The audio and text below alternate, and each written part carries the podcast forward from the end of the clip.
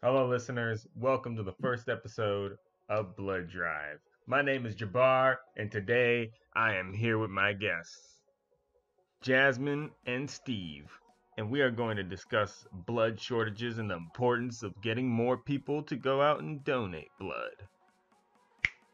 Our first episode is going to be about blood donations and why they're important. Seems like Steven's actually with you today, Jasmine. How are you doing? I'm doing good, thank you. What's good in the woods? Uh, we're good. Thank you for having us.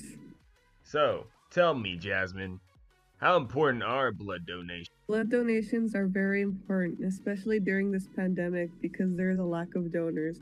And the reason that there are a lack of donors is because people are afraid that they're going to get COVID if they even go outside.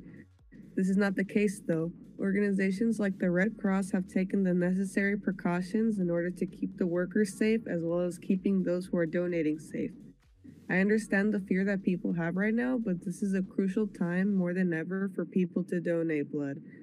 This is blood donations used for um, car accident victims or people with terrible diseases where they need consistent blood donations, but also people who have recovered from COVID can donate their blood in order to save the lives of those who are currently battling the virus.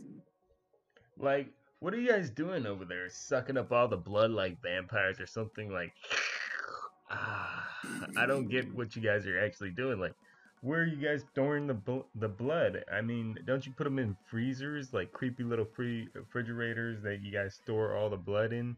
Like, I don't understand why people don't have blood and why there isn't enough blood. Well, I wouldn't call the fridges creepy, but look at it this way. Every day there's a patient that needs blood, and this happens all over the country. When there are so many people that need blood at any given time, the supply starts to run out. There's always a shortage, and I'm not saying that no one donates, because yes, there are a lot of people who do go and donate, but there are two problems. One is that we need to increase the amount of donors, and the second is about the frequency of donating. What I mean by that is it's a, it's like a cycle of donating that I think a lot of people don't really think about.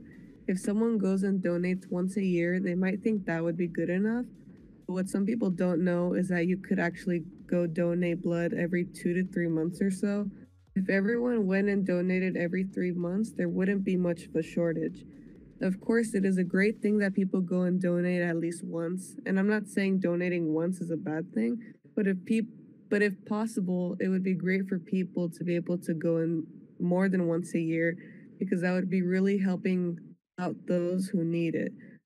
There are a lot also a lot of helpful tips on the Red Cross website about donating blood and for first-time donors.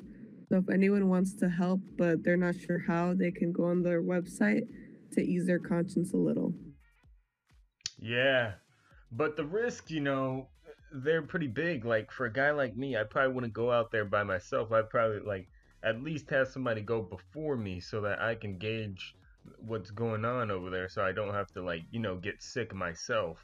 I'm somewhat of a, you know, weary optimist, a follower, um, kind of. Well, that's all that that's all for this episode. Stick around for the next one. We're gonna continue this conversation.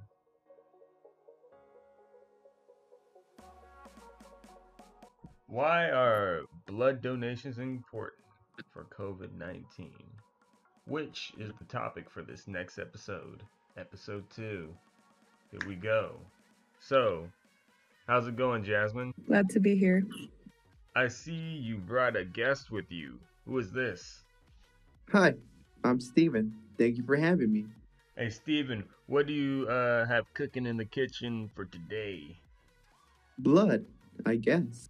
You can't cook blood. Hey, doesn't blood just evaporate in the skillet when you cook it? I'm a very big meat eater. Like, I know what happens with meat and blood. Like, when you put meat in the skillet, the blood just evaporates. Oh, wait. I should now uh, actually switch to the topic. Steve, what's the topic for today? De- dealing with blood. I came to talk about the importance of donating blood again. A lot of people believe that they'd get sick going out and waiting in a line, but we have taken the necessary precautions for COVID, and it's actually more important now that people go to donate more than ever before.